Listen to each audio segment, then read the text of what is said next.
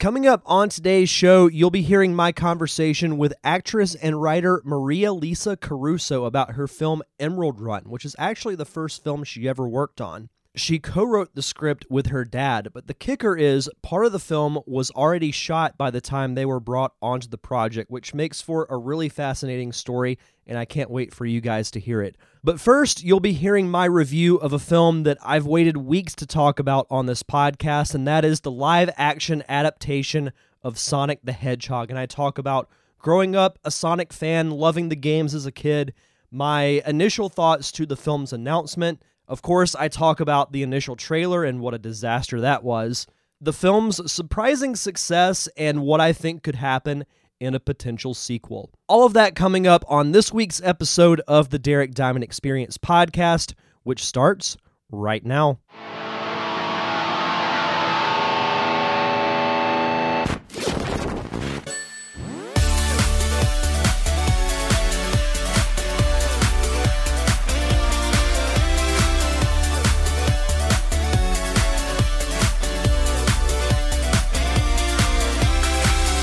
So, you know, not even the con crud can keep me from doing this podcast. What is up, everybody, and welcome to this special live edition of the Derek Diamond Experience podcast.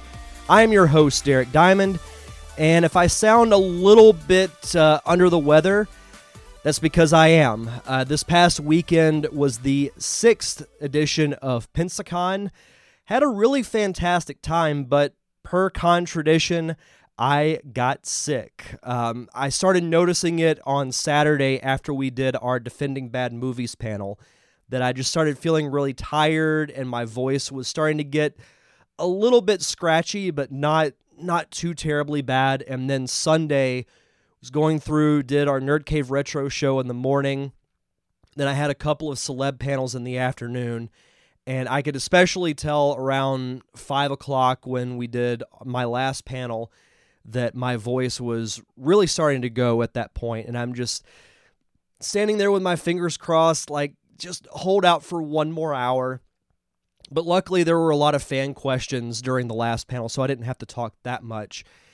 And then missed uh, 2 days of work this week kind of just recuperating, drinking a lot of tea, a lot of orange juice which I've got my um, my chamomile tea, which I think is the right way to pronounce that, along with some honey and some lemon juice that has really helped out quite a bit. So, uh, went back to work today, and now I'm here doing this podcast. So, um, thank you to those who are watching Raymond Satulio, Miss Dawn, and my mother, Donna Diamond, who are currently watching. Thank you guys so much.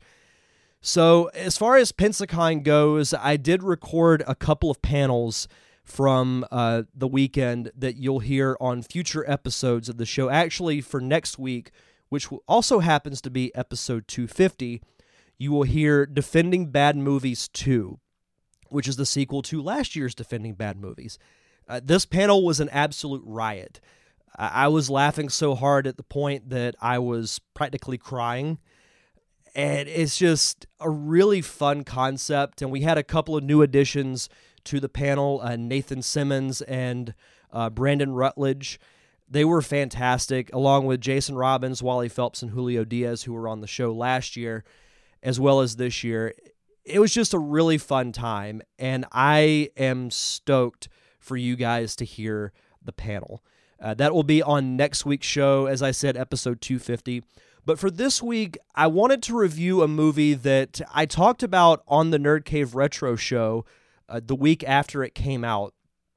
And that is a movie that I was very much looking forward to, but also very nervous about. And that is the live action Sonic the Hedgehog film. And if my mom's still in the chat, she could probably back me up on this. I was a huge Sonic fan growing up. You know, growing up, I was an only child, so video games were a very close friend of mine. And I grew up with Mario, Zelda, primarily the Nintendo franchise. And I don't exactly remember where I was introduced to Sonic, but I do remember playing it at an early age. You know, the original game came out in 91, but I played the sequel first and then went back and played the original movie. Not the original movie, but the original game. But um, I just remember the games being a lot of fun because it was so different than Mario. With Mario is more about exploration, you know, trying to find power-ups and all that fun stuff, but with Sonic, you're just running through the course as fast as you can, trying to collect rings. Every now and then you'll go through a special stage to try and get a Chaos Emerald, so on and so forth. Then you fight Robotnik at the end of the level. And I remember being a little surprised when the Sonic movie was announced because, as those who know video game movies, for the most part, they have not done all that well, especially when you think of the Mario Brothers movie, Prince of Persia, Assassin's Creed. Those movies were not well reviewed and they didn't do that great at the box office. So I was a little nervous about Sonic the Hedgehog when it was announced. Of course, the idea of it, I'd love to see Sonic on the big screen. But I didn't quite know what to think of it, and especially when they announced it was going to be a live action slash CG hybrid. And I'm not a huge fan of those movies anyway. But I figured, you know what, we'll we'll see what happens. More than likely, I will go see it at some point. But um, yeah, in April of last year, they released the um, the first trailer, and we all know how the first trailer turned out. You know, I was just as appalled as everyone else. They show Sonic, and he looks almost too realistic. You know, he looks like if you crossed a hedgehog and a human being together, that's what you got and it was kind of frightening in a way. And I literally said, What the F did I just watch? And I thought, okay, this is just going to be an absolute disaster. But sure enough, you know, not too long late, not too much later, the director, Jeff Fowler, comes out and says, We've heard the fan complaints. We're going to go back and change it. And we're going to have to push the movie back a little bit but we're going to give you guys what you want. And I remember on Twitter there was a, a little graphic with the updated release date on a sign that said February 14th, 2020, with Sonic holding the sign. You couldn't see what Sonic looked like, but you could tell he was wearing gloves, and that was something that he was not wearing in the original trailer. Now, I will say the, the one highlight from the trailer the first time was Jim Carrey, and I'll get more in depth into Jim Carrey's performance in a bit. But I remember when he was cast as Robotnik, my thought was, okay, this this is this they got right. Because in the modern adaptation of the Sonic games, Robotnik is a little bit goofier. Now, backtracking a little bit to the comics and the cartoon because I had to have all things Sonic at the time. You know, I remember getting issue two of the comic book at a grocery store when I was a kid, and I collected that comic book for years. And um, from there, watched the cartoon, actually, both cartoons, because there were two different cartoons at the time. There was Sonic the Hedgehog, which was based off the comic book, and it had a darker, grittier storyline. And Robotnik was legitimately scary. He was voiced by Jim Cummings. He had this deep, robotic type voice and he had glowing red eyes. And then you had Adventures of Sonic the Hedgehog, which was uh, geared more towards kids but still entertaining in its own way. Excuse me while I take a sip of tea. But you know, I I knew that with the game specifically that Robotnik was more goofier and over the top. So I thought, okay, well, Jim Carrey will be a good a, a good casting choice for that. So I thought his performance in the trailer, from what I saw, I was like, okay, I can I can see this. You know, he doesn't look like Robotnik. He has a big mustache for human standards, but not extremely huge like in the games.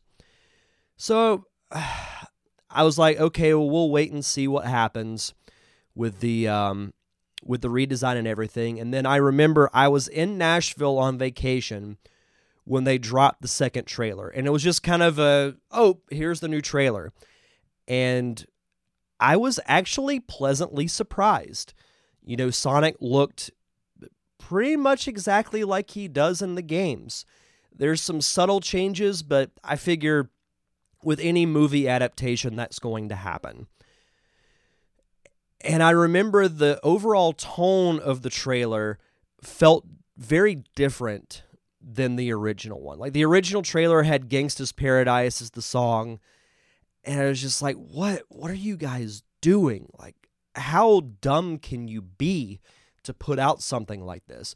But then the newer trailer, the one they released in November, felt more like the games. It felt more fun and felt like it captured the essence of Sonic. So from there, I was like, okay, I'm for sure going to go see this movie. I was going to go see it anyway, but had they not redesigned the character, it was going to be more of a, you know, I might have a drink or two and then go watch the movie and just have have fun with it because it was going to be absolutely terrible. But as I started seeing more about it, I thought this could actually be pretty good. We fast forward a couple of months later, and I go see the movie on opening night, and I was legitimately nervous about it. I was more nervous about this movie than I was with The Rise of Skywalker because, in the back of my mind, I'm thinking, I really want this movie to be good, but I can really see it not being very good. And much to my surprise, it turned out to be pretty good. You know, it's not. And here's the thing with the Sonic movie that makes it good it owns, it doesn't shy away from what it's supposed to be. This isn't a Martin Scorsese cinematic work of art. This is a fun family movie that you can take your kids to see and they'll enjoy Sonic's humor. And I'll get to the character breakdowns in a second, but you know, kids can enjoy it, and then those who grew up with the games or the cartoon, I think, can really enjoy it. So, as I'm watching the movie unfold, from the very beginning, it, it starts out, and, and this is going to be spoiler territory. So, for those who have not seen the movie, you'll want to turn back now, go see the movie, and then come back and either watch or listen to the podcast. From the very beginning, it starts out with a chase in San Francisco with Robotnik chasing Sonic. And it has that almost Deadpool freeze frame. Oh, I bet you wondering how I got here. And then it, fast, it rewinds, and then we get to see Green Hill Zone where Sonic grew up. And it even opens with the Sonic Mania theme, which you actually heard at the beginning of this podcast. But I just, from the very beginning, it captured the essence of Sonic the Hedgehog. I thought Ben Schwartz did a fantastic job of voicing the character and really getting the character's essence down because the the movie itself is establishing the rivalry between Sonic and Robotnik. And I thought both characters did a or both actors I should say did a fantastic job of that. And the real highlight of this movie was Jim Carrey as Robotnik. I don't want anyone else to play Robotnik as far as live action goes except for Jim Carrey. Because it not only did he get the cheesy over the top goofy version of Robotnik down to a science but it was full on 90s Jim Carrey, like you would see from The Mask, Liar Liar, Ace Ventura, from that era of Jim Carrey movies that was so great because he's so, you know, his facial expressions are really animated, his body language, his motions are very animated. There's a scene in the movie when he's analyzing one of Sonic's quills that he's found, and he puts on music and he's dancing throughout his laboratory while the the quill is being analyzed and it's classic Jim Carrey and I laughed during that entire sequence. And from there, you know, it's it's not a very complicated movie. It's a very straightforward story. It's Sonic trying to get his rings back because essentially Sonic in this movie is an alien hedgehog who runs to Earth because the echidnas, which was a nice little Easter egg, were chasing him at the beginning of the movie to try and steal his power, which they don't really emphasize what his power is. Like they hint that it's greater than just super speed. But he's taught by his mentor, Longclaw, who is a new character for this movie, that he needs to hide. So he's given this map and a bag of rings, and the rings are how you assume advanced civilizations are uh, travel between worlds. I also got uh, more of the Diamond family watching. Leah Diamond, Mallory Diamond, and Dylan Acker are watching. Thank you guys so much. So, rings are how you assume advanced members of civilization travel between worlds. And you see this little Easter egg with um, a map of different worlds, and you see one that's a mushroom world, which you could take as being a reference at the uh, Mushroom Hill Zone. Excuse me. Uh, Brandon Purdue is now watching. Brandon, thank you so much for watching. You could take it as being a reference to the Mushroom Hill Zone from Sonic and Knuckles, or you can take it as a dig at Mario, because there is a line where Sonic says, I hate mushrooms, which you could take as being a jab at Mario. So essentially, a young Sonic travels to Earth, and he's been hiding there for essentially a decade. And from there, you know, he's he's living in the small town of Green Hills, Montana, which again was a nice little Easter egg. There's so many great Easter eggs in this movie. There's a montage of Sonic in his cave, you know, reading Flash comic books, working out, playing ping pong and the the ping pong table is actually a road sign that says Hilltop Road, which is another nod to the Hilltop Zone from one of the Sonic games. And then from there, you know, it, it kind of turns into a buddy adventure with James Marsden's character. He has to take Sonic to San Francisco to get his rings back. And from there, they form a friendship. And you you feel bad for Sonic because he doesn't have friends. Like in his mind, he does, but it's through watching the residents of this town grow up, but he never has any interaction with them because he has to stay in hiding. And what happens is he's playing a game of baseball by himself and he starts running really fast, so fast that he causes this huge power outage that gets the attention of the US government and they hire Robotnik to find out the cause of it and then shenanigans happen from there. And there are a lot of, like I said, really cool moments from, you know, the Hilltop Road sign that I mentioned. Um, the I'm trying to remember other locations on the map, but I know there was a um, a Chaos Emerald on the the corner of the map, which could play into a future sequel, which I will get to in a second. But overall, this movie was actually really really fun.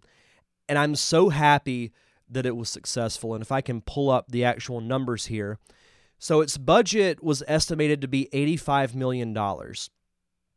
And as of now, it's grossed 131 million in the US and worldwide it has grossed 272 million dollars, which is absolutely insane.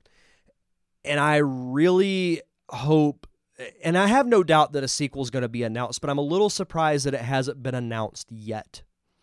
But the movie ends with this huge showdown between Sonic and Robotnik.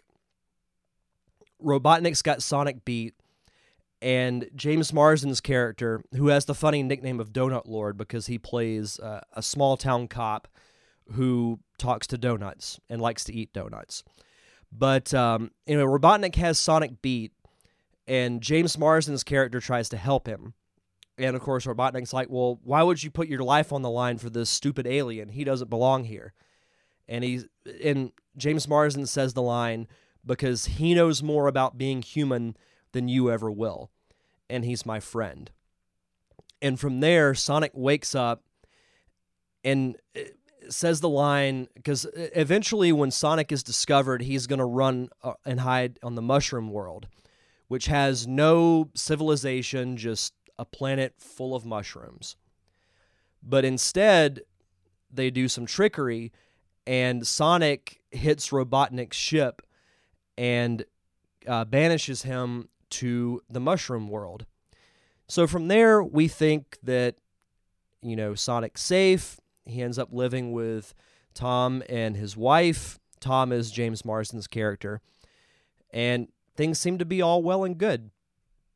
But the what got the loudest reaction to me in the theater were the two post-credit scenes. So we see Robotnik on the mushroom world and he's been he's been on this world for I think 2 to 3 months.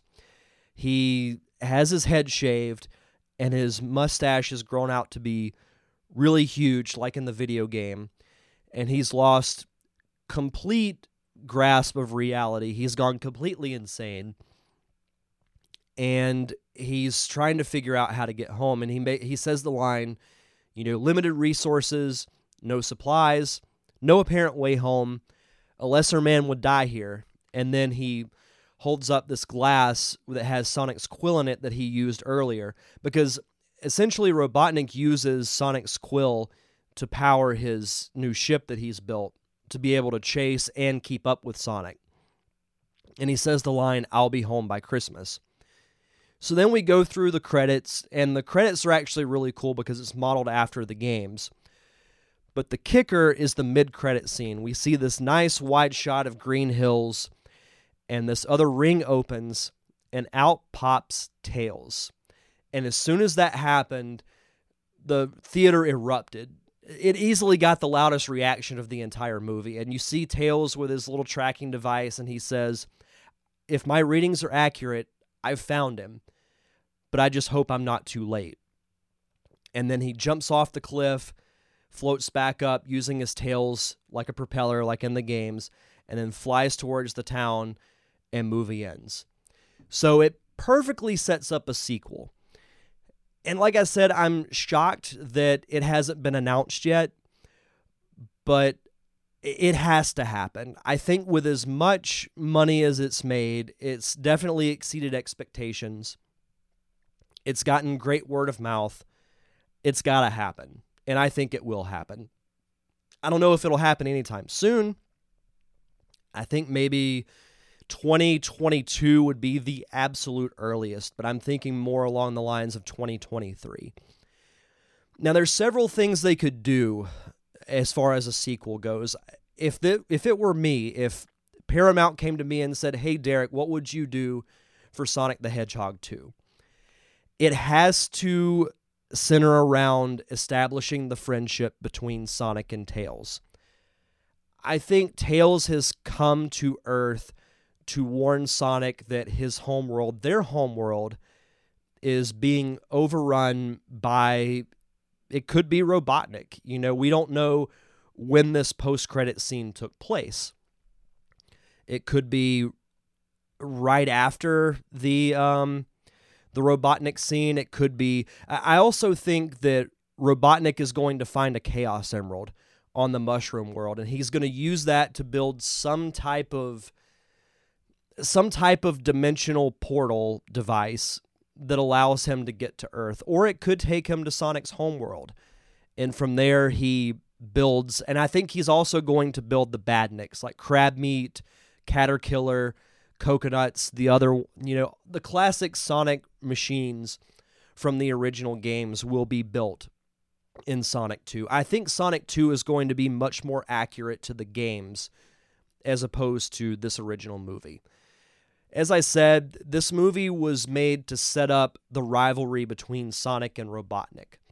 And now that that's done, you can build up other things. I don't think you show Knuckles yet. Maybe you do that as a teaser for a third movie because you can make so many movies off of this film. You could do an, a trilogy easy, or you could do upwards of five movies. You know, I think I would for a third movie, I think you would bring in Knuckles. I think for a post credit scene for the second movie, say like Sonic collects all the Chaos Emeralds, becomes Supersonic, and defeats Robotnik. As a teaser for a third movie, you have Robotnik flying to Angel Island, which is the home of Knuckles, to get the Master Emerald. And then that's where you go for a third movie. But sticking to a sequel, I think what you do is you center around the friendship between Sonic and Tails. I don't think the two have met yet because Tails is a few years younger than Sonic, and we assume that Sonic has stayed on Earth for a decade. I don't think that Longclaw died in the first movie. Uh, Samantha Doggett is watching. Welcome. Thank you for watching. I don't think she died. I think she raised Tails after Sonic was not exiled, but ran away to Earth.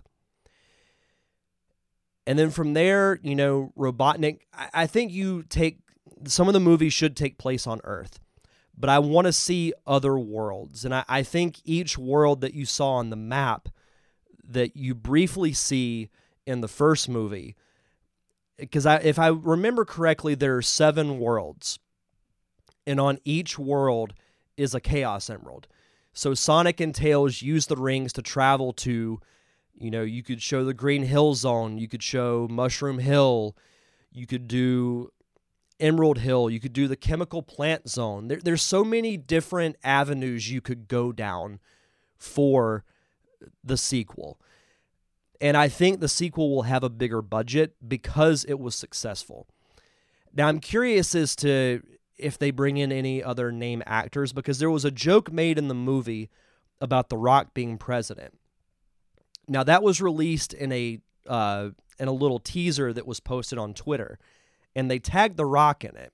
So then The Rock responded by saying, you know, oh, I loved playing Sonic in college, and this was a really humbling thing for me.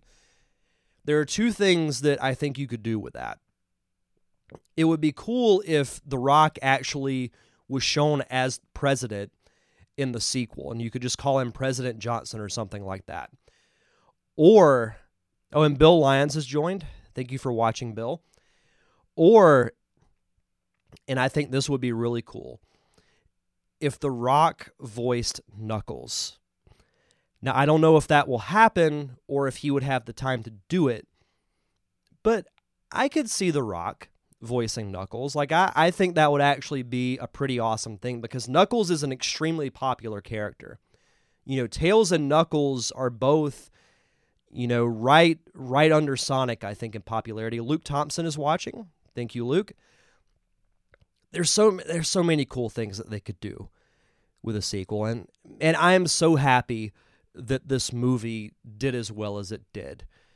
And I've seen the movie twice in theaters and if anyone who's watching has seen the movie, definitely chime in because I, would love to hear your thoughts on it. Or you can write me on Facebook, Twitter, wherever the case may be. You know, I love talking about this movie because I'll be completely honest, and you can say I'm crazy in saying it, but I had more fun watching Sonic the Hedgehog than I did The Rise of Skywalker. And I know that's shocking coming from me because I'm a huge Star Wars fan, but this movie absolutely surpassed my expectations. And I can't wait to watch it again. I've seen it twice in theaters, and I want to see it one more time before it, it goes out of theaters. But I'm definitely going to be getting it on Blu ray when it comes out. And I, I can't wait to see where they go with this. And it gives me hope that other video game movies will be as successful as this because the story is quite different than the games, but they did the most important thing that they needed to do. They nailed the characters of Sonic and Robotnik. And their chemistry and their stories drive the movie. And I think that is absolutely fantastic. Uh, Daniel Venn has started watching. Welcome, Daniel. He's actually going on a cruise starting tomorrow, which I'm quite jealous of. But yeah, that's my overall thoughts on the Sonic movie. I mean, on a scale of 1 to 10, I think I would give it a solid 7. It's absolutely better than it had any right to be. It was fun, it was funny, it was charming, and it's something that the fam- the whole family can go watch. Like I said earlier, kids will love it, because of the humor, and they definitely nailed down the humor aspect of it. And those who those who watched the or those who played the games, I think will get a certain enjoyment out of it. Is it a perfect movie? No, but it's exactly what it needed to be, and I'm so excited that it's done as well as it has. So that's pretty much overall my thoughts on the on the Sonic movie. You know, it's it absolutely exceeded my expectations. I can't wait to go see it again. Um, if you guys have any thoughts, not just on the Sonic movie, but I'll, I'll hang around for another minute or so. As I said, I'm sorry I sound a little congested and whatnot. I'm still fighting the con crud, if you will. Like that, that's a con tradition for me, is that I get sick. And what's happened to me over the last few years is that I'm either not sick at all or I borderline have to go to the hospital. There's no in between for me. Because, well, I don't think I got sick last year after Pensacon, but I may have told this story on the podcast before, but uh, three years ago, I went to Star Wars Celebration down in Orlando, and I slept on the convention room floor for two nights to get into the Star Wars 40th anniversary panel, which I didn't because people cut in line and security did absolutely nothing about it. And then The Last Jedi, um, they had The Last Jedi panel and then unveiled the first trailer. Um, slept on the convention room floor that night. I actually got to meet Rian Johnson, which was really cool. He actually, and I will always defend Rian Johnson for this. He stayed in that room all night and shook everybody's hand and thanked everyone for staying overnight to watch the trailer and go to the panel. But after I got home, I got extremely sick. And I was sick for four days. I lost my voice for three out of those four days. So you'd think eventually I would learn to maybe build up my immune system a little more, but maybe I'll do that for the next convention. But I think I'm going to wrap things up here. I want to thank you guys for joining me for this uh, special Facebook Live reviewing the Sonic movie. I was supposed to do it yesterday, but I didn't really have much of a voice, so I do apologize for doing it a little bit later. Uh, for those listening on the download, stick around for my fun interview with actress and writer Marialisa Caruso. And if you didn't hear the intro, if you're watching live, her very first film was a project called Emerald Run, which her and her dad co-wrote the script. But the kicker is, they started they they were brought onto the project after part of the movie had already been shot, and they were brought on to rewrite some of the scripts. So they had interesting limitations, and it made for a very unique story. And she it was a really fun interview. So hopefully you guys check that out. But for those who are watching live Thank you so much for joining me. For those listening on the download, stay tuned for my conversation with actress and writer Marialisa Caruso.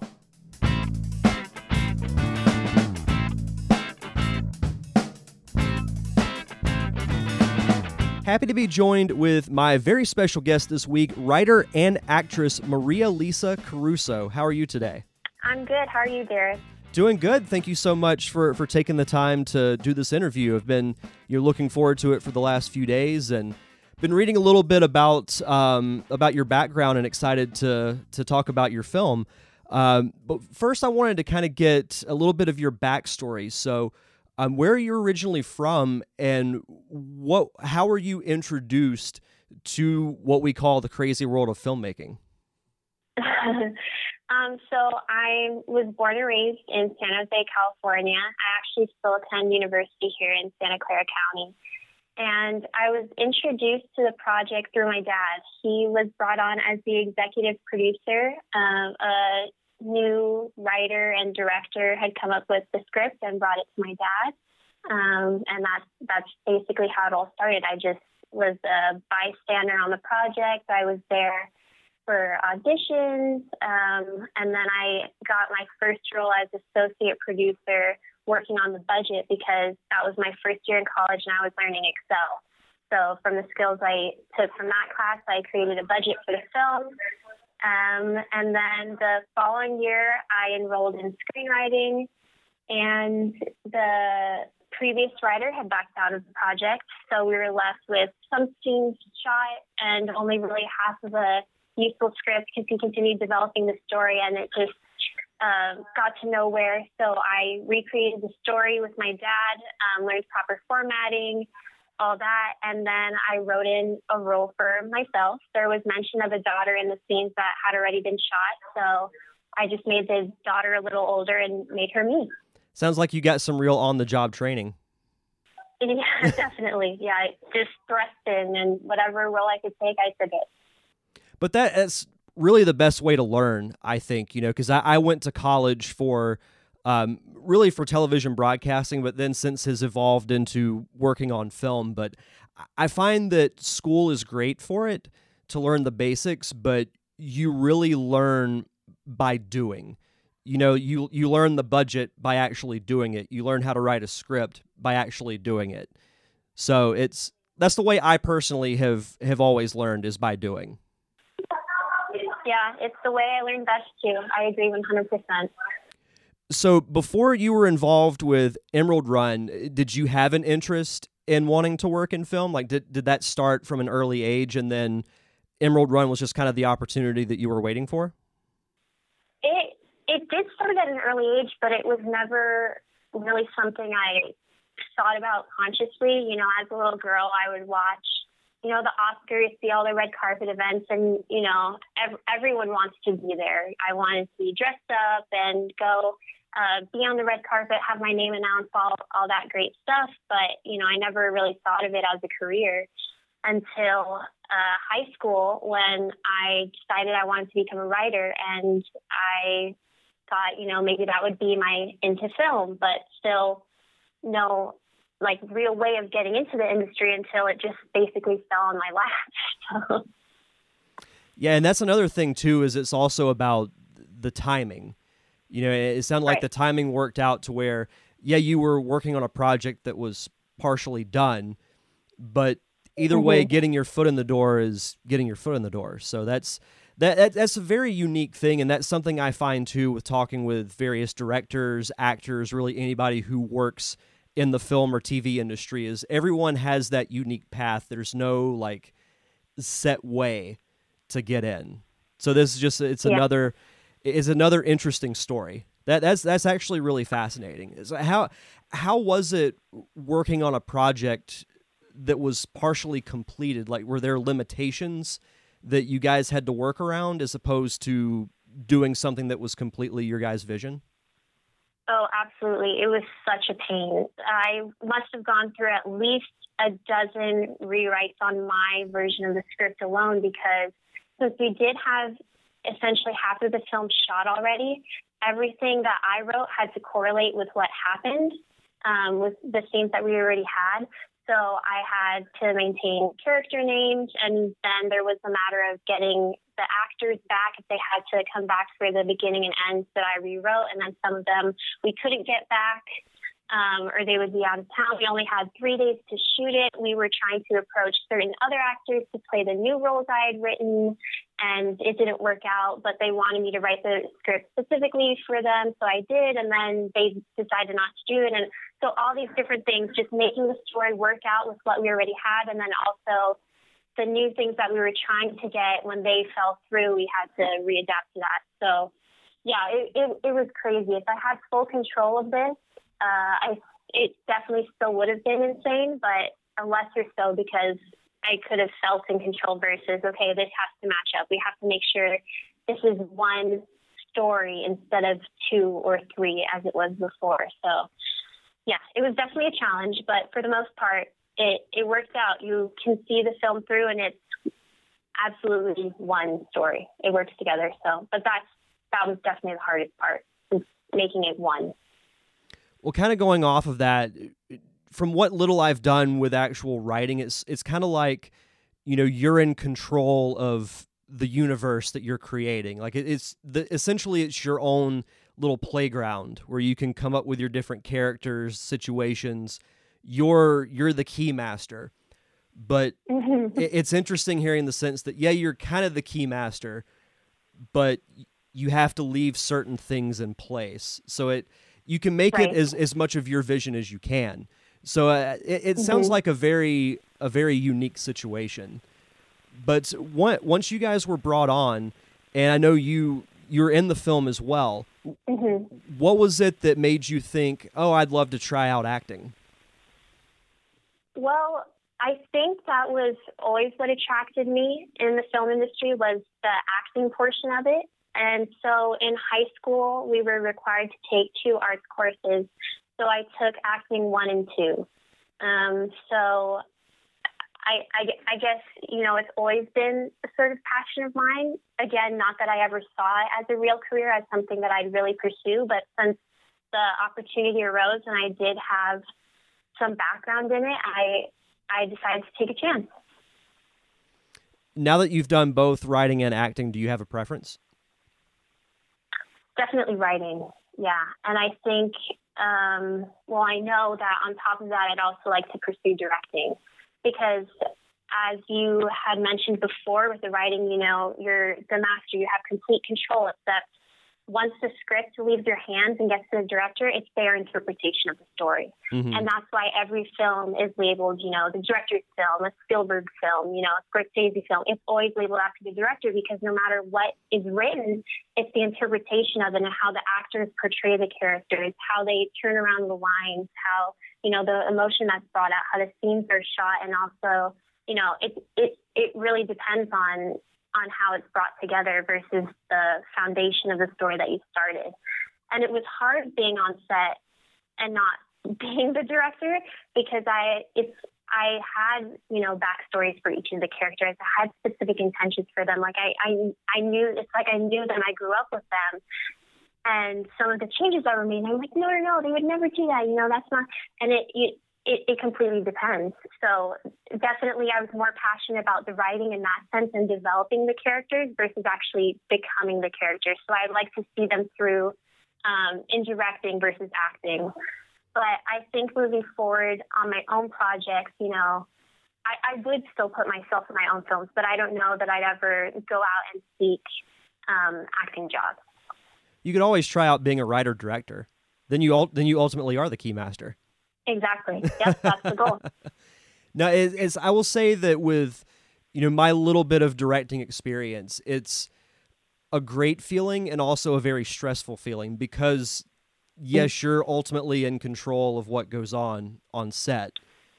But the downside to that is you're in control of everything that goes on set because you'll have right. you'll you'll have people that you know come to you and will want you know advice on what to do and you have to be the one to to ultimately make the decision. And you mentioning having your own interpretation of the characters that's in some film aspects and I've never worked on a feature so I can't really comment on that but I know that what little I've worked with on film it's been very a very collaborative effort where yeah you might throw out ideas and yeah they may or may not be used but that you know it also depends on the director too because you have some that are very open to collaboration and there are some that say you know this this is my vision and this is how it's going to be and, and, rightfully so but you know it, right. it's it, it, it's it's a good experience to to have so was and it's my understanding that was this your first film that you had you'd ever worked on completely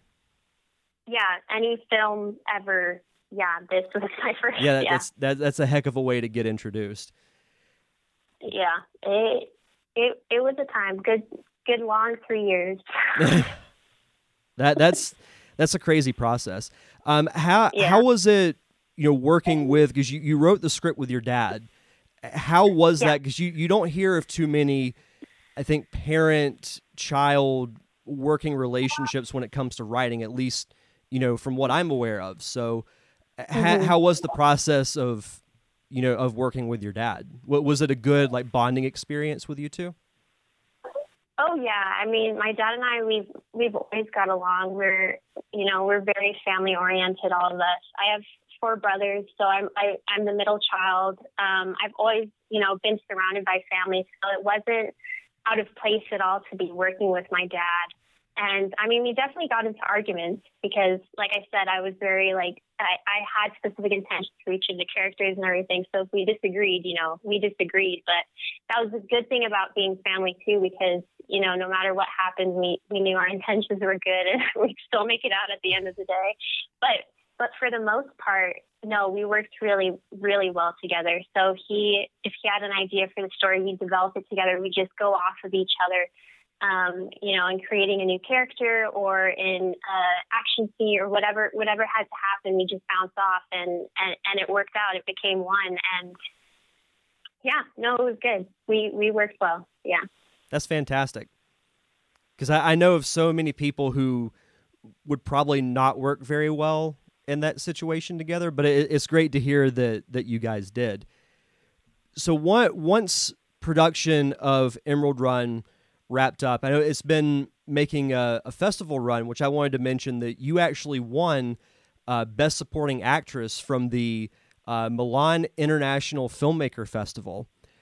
Um, so, and uh, go ahead. Yeah, and just again from the London International Film Festival. Yes, we fa- just got back two days ago. Mm-hmm. Fantastic. So, how how has the reception been to Emerald Run, and what was your reaction when you you know received the accolades that you did? Well, getting the awards both times was such a shock, especially the second, because right before the announcement, I turned to my mom and I said, you know, there, there's no way that I'm getting it because I already got it once. So this is very much just a formality. But it's nice to be here in London, you know. Um, but I mean, I I even said it in my speech I, I just every time I see Emerald Run, I'm I'm constantly reminded of all the mistakes I made, and you know, just this was my first film, so like really amateur things. I mean, I can't tell you how many times the director told me not to run away from the camera, and you think as an actor that's just an instinct, you know, like you have to face the camera, and I don't know. I guess uh, you know, as the character, I just like turned in on myself. I don't know how that works, but I mean. Uh, I, I wrote the script right. I wrote the character for myself. I based the character off myself, and still I would trip up on the same one line. I just forget um, my own words. Um, but again, this all happened after a full night. I stayed up because it was the night before, you know, my most intense scene where I had to show my illness. Um, and so I, I was preparing for that. Just I, I remember I was up until three in the morning, just working myself to the point of fever and nausea and and then so that way the next morning I woke up and I had a fever, uh, I had the migraine and the lack of appetite, so mimicking the symptoms of my character. So there was definitely a method in all this. Um, but the fact that the method outweighed the madness and that's what the audience sees versus what I see, um, that's definitely rewarding to know that I, I did the project proud. Yeah. Well, it's awesome that especially after you know, what you just mentioned, putting putting yourself through what you did for the project to be rewarded for that is is great. And, and I'm yeah. and I'm sure that you know you mentioned Emerald Run being your first film, and you can see the mistakes and you can see the flaws. But I can imagine that it will always have like it'll always be special to you because it was your first film. Yeah, definitely. This was just incredible learning experience. Uh, just to be, and I, I, yeah, I, I don't know. It's just that that's really what it was. Like it, it did take so much time, but so many other films take so much longer. So the fact that not only we went through all these rewrites, but that we were able to work ourselves up and me specifically, you know, the different roles that I picked up along the way. It's, it's it was a whole process, and and and it's coming to a successful conclusion. So I'm I'm really really happy with it. Absolutely. So as we start to wrap up here, uh, what's next for you? Do you uh, have any projects in the works? You know, by yourself? Do you have any collaborations coming up with your dad? Do you have what What's next for Marialisa Caruso? Yeah, so I definitely have plenty stories in the works. Since my junior year of high school, I've been keeping a little notebook of um, different experiences I have. So even if someone just says the slight, the slightest thing, or I see something, just it takes one single moment, and I can just imagine it as it happened, as I wish I had, it had happened, as I'm glad it didn't happen, I can just create a whole new story off of it. So as a result of all those little notes I've been taking, I have specific ideas for novels, short stories, other artistic or creative writings, poems. I have a couple movies, one that I'm working on um, my my own, and then another that I want to work with my dad um, from some of his stories from childhood and, and his friends um, too. So yeah, there's definitely a lot in the works for sure. Well, the cool thing is, it sounds like you've got a good variety of things. So you're not, you know, you're breaking up the monotony of doing just like a script after script after script. You mentioned novel and everything else. Is that that's really cool. Absolutely, cool. yeah. Everything has everything has its specific intention as it's meant to be experienced or felt. You know, there's certain things that work better with the visual media um, versus a written and read textual media there, yeah, definitely symbolism or just uh, slight inclinations. Every, every, single thing has an intention for sure. Yeah, they have to be presented in a certain way. That's right. how my mind works, I guess. right. No, no, absolutely. Normally, uh, this is the point of the show where I ask for my guests to give advice to aspiring filmmakers. But in your case, mm-hmm. since you just wrapped your first film, I, I, am going to change up the question a bit. If you could go back sure. in time and tell yourself before you made Emerald Run one piece of advice, what what would what would that be? Oh man, I don't know. I would have preferred the original question. um, I I don't know. Just get ready. um, you've been like I've been preparing for it for a while. The long nights and just the different just yeah, just be ready. There's a lot that's going to go on, and you know it'll be a uphill battle, but you'll take it and you'll make it out. So yeah, just be prepared. It's going to happen. no, I think that's good advice. And last question: Do you have a website or uh, social media? Anything you'd like to plug so the listeners can follow your work? Um, I personally don't. I'm not big on social media, though. That's likely going to change after this. Um, but the film does. So we're on Facebook, Emerald Run the Movie. Um, our production company also has an Instagram, so Magnificat Media Productions, LLC. And you can uh, watch me for my works on IMDb. I'm up there. Fantastic. Well, thank you so much for taking the time to do this interview and look forward to uh, hearing, seeing, and reading your future work. Thank you so much. Thank you for having me, really. Thanks again to Marialisa Caruso, and thank you to those who watched on Facebook Live for my review of Sonic the Hedgehog. For next week's show, episode 250 is the return of Defending Bad Movies. You'll be hearing the audio from this year's Pensacon as we defend more bad movies on Defending Bad Movies 2 The Revenge. This was, to me, much better than last year, and last year's was great. But this year was so funny, so fun. I can't wait for you guys to hear that. That will be on next week's episode. But until then, you can check out past episodes of the show on all podcasting platforms as well as YouTube. Just search for The Derek Diamond Experience. You can also find me on social media Facebook, Twitter, and Instagram at D Diamond Podcast. And thank you, as always, to my close friends, the Unicorn Wranglers, for providing the theme music for the podcast. You can check out their latest hits on Apple Music, Google Play, and Spotify. That's going to do it for this week's show. Again, I apologize for sounding a little bit under the weather. You won't notice that for next week's show. And hopefully, in two weeks, my voice will be back to normal. But until then, enjoy the rest of your week. Have a safe and fun weekend. Thank you for tuning in to another awesome episode of the Derek Diamond Experience. I'm your host, Derek Diamond, and we'll see you guys back here next Thursday.